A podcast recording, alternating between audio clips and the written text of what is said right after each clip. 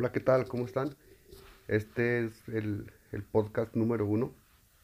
Bienvenidos a Metamorfosis. Yo soy Edgar Calvillo. Este, vamos a, vamos a empezar este proyecto. Estoy un poquito nervioso porque es la primera vez que, que voy a realizar este, este, tipo de cosas. Entonces, les pido que por ahí me tengan poquita paciencia y, y también espero que, que todo lo que se hable en este podcast les, les sirva de algo a ustedes. La idea, de, la idea principal de este podcast es eh, darles a conocer los cambios que, que, estoy realizando, los, los avances o los errores que, que se están cometiendo. es por eso que, que, decidimos llamar este podcast Metamorfosis, ya que es el, el proceso de cambio, el proceso de, de, evolución hacia cualquier aspecto. Entonces, eh, me, me, presento, quiero que me, que me conozcan. Mi nombre es Edgar Calvillo, tengo 33 años. Este, soy, soy, soy maestro, licenciado en educación primaria, pero en este momento estoy, estoy con una licencia sin, sin goce de sueldo, precisamente por este detalle que quiero, quiero hacer un pequeño cambio, cambio en mi vida. Eh, un poquito de, mi historia. Yo soy originario de, Loreto, Zacatecas, un municipio ahí cerquitas de, Aguascalientes. Este, siempre, no sé, siempre es, creo, pienso que soy, que he sido un poco diferente. Eh, bueno, un poco diferente eh, en cuanto a la actitud y comportamiento de mi familia. Empezando porque, no sé, no sé si, si me consideren el, raro. Si, soy, yo creo que soy el, el, arrocito, el arrocito negro, la oveja negra de la familia. este, porque tengo dos hermanos más grandes que yo. Tengo una hermana más, más chica que yo. Yo soy el Malcolm, el del medio, el rarito.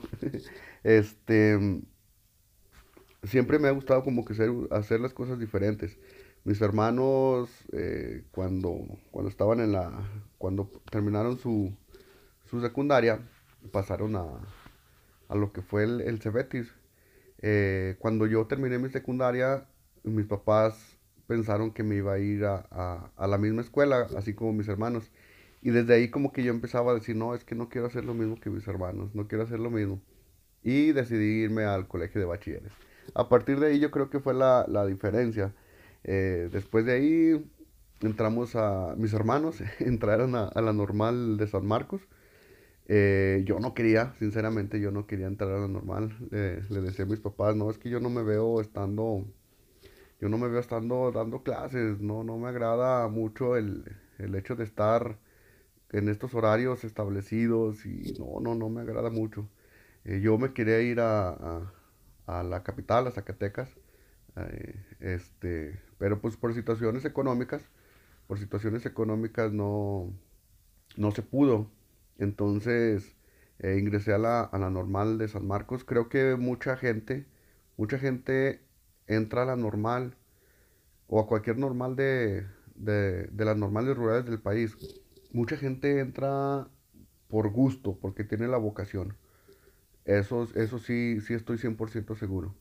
Pero también creo que también un, un porcentaje muy considerable entran por, por necesidad, porque no tienen otra, otra opción, porque la situación económica no, no lo permite. Entonces, yo creo que fue, fue la, eh, la razón por la que yo entré, por, porque no había las condiciones para que mis papás me, me pudieran este, ofrecer alguna otra carrera que era obviamente un poquito más cara. Entonces decidí entrar a, la normal de San Marcos.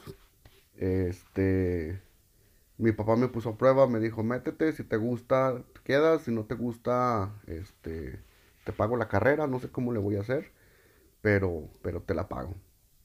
Eh, entré, entré a la normal. ¿Y cuál fue mi sorpresa? Que, que al, a la semana que entré a la normal, yo me enamoré, me enamoré de esa, de esa escuela. Total de que llega el momento en que mis papás me dicen, ¿qué onda? ¿Qué pasó? ¿Te vas, este, ¿te vas a cambiar de escuela o, o, qué? Les dije, no, no, no, yo soy de aquí. Yo pertenezco a esta normal. Me enamoré tanto de esa escuela que, que ya no, se, ya no quise ver otras opciones. Este, estoy infinitamente agradecido con, con la normal de San Marcos, ya que me, me abrió mucho mi panorama. eh, conocí muchas cosas, conocí muchos estados, conocí muchos, este, no sé, mu- muchas, muchas personas, muchos amigos, muchos compañeros, muchos enemigos, de, todo conocí en esa normal. Este, total, para, para hacerlo un poquito más corto, eh, pues no, no terminé mi, mi, mi carrera ahí por situaciones ahí externas y terminé en la, en otra normal del estado. Eh, terminé en la normal de, de Juchipila, es una normal experimental, también un, otro municipio del estado de Zacatecas. Que de igual manera fue un cambio muy, muy, muy diferente, pero, pero pues también eh, me siento muy agradecido. Creo que fueron contextos eh, polares, contextos en los cuales este, no, nada que ver. Pero aún así, sinceramente, yo estoy muy agradecido con, con las dos normales. Las dos me dieron diferentes aspectos eh, a mi vida que yo creo que gracias a, a- esa combinación eh, soy lo que soy. Terminé, terminé mi carrera y me voy a trabajar un año a, a la sierra, a la sierra de Valparaíso, con otros, con otros este, compañeros. Eh, fue una, fue un año, una estancia extremadamente bonita. Mucha gente, muchos maestros rurales, o muchas, no, no, no rurales, muchos maestros más bien, eh, tienen ese miedo de que cuando empiecen a trabajar los van a mandar lejos, lejos de su casa. Eh, no nos queremos salir de nuestro, de nuestro nidito, de nuestra zona de confort. Y, y tienes miedo, entonces yo, yo les recomendaría a esos profes que, que, está, que salen de las normales y que, y que es su temor el, el a dónde los van a mandar en vez de su temor a que, a que no los contraten, este, que, que vayan, conozcan. Yo, gracias a eso, ya estaba un poquito, no estaba tan, tan acostumbrado a, mi casa porque eh, ya la normal estaba a cinco minutos de mi casa y aún así no iba muy seguido, yo, yo me la vivía en, en la normal. Entonces, eh, no estaba muy apegado a lo que era ya, ya mi, mi casa, mi casa de Loreto.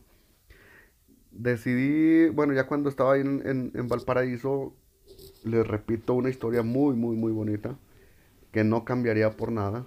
Conocí a mucha gente, conocí un, un, un espacio de Zacatecas que realmente muy olvidado, muy olvidado por la sociedad, que son los ranchitos más, más refundidos de, de Zacatecas. Muy, muy agradecido también con toda esa gente que, que, es muy hospitalaria, es muy hospitalaria, te, te hacen sentir todavía esa esencia de que el maestro realmente es importante en, en la sociedad, cosa que también se está, cosa que también va bajando ahora en la actualidad.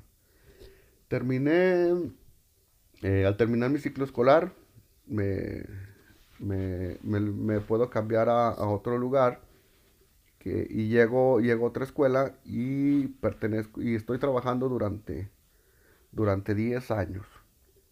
diez 11 años, por ahí estuve trabajando de maestro, el cual estuve trabajando muy, muy, muy, muy a gusto. No, no estuve trabajando a fuerzas, pero siempre como que tuve esa chispita de que, y luego, ¿qué sigue? ¿Qué hay, qué hay más?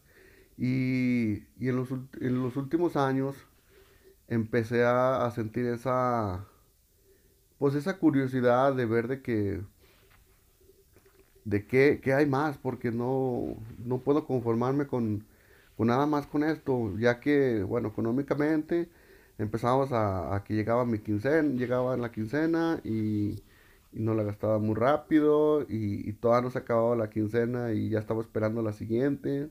Entonces empecé a ver que, que realmente no, no, no, no iba a poder trascender con, con ese ritmo de vida.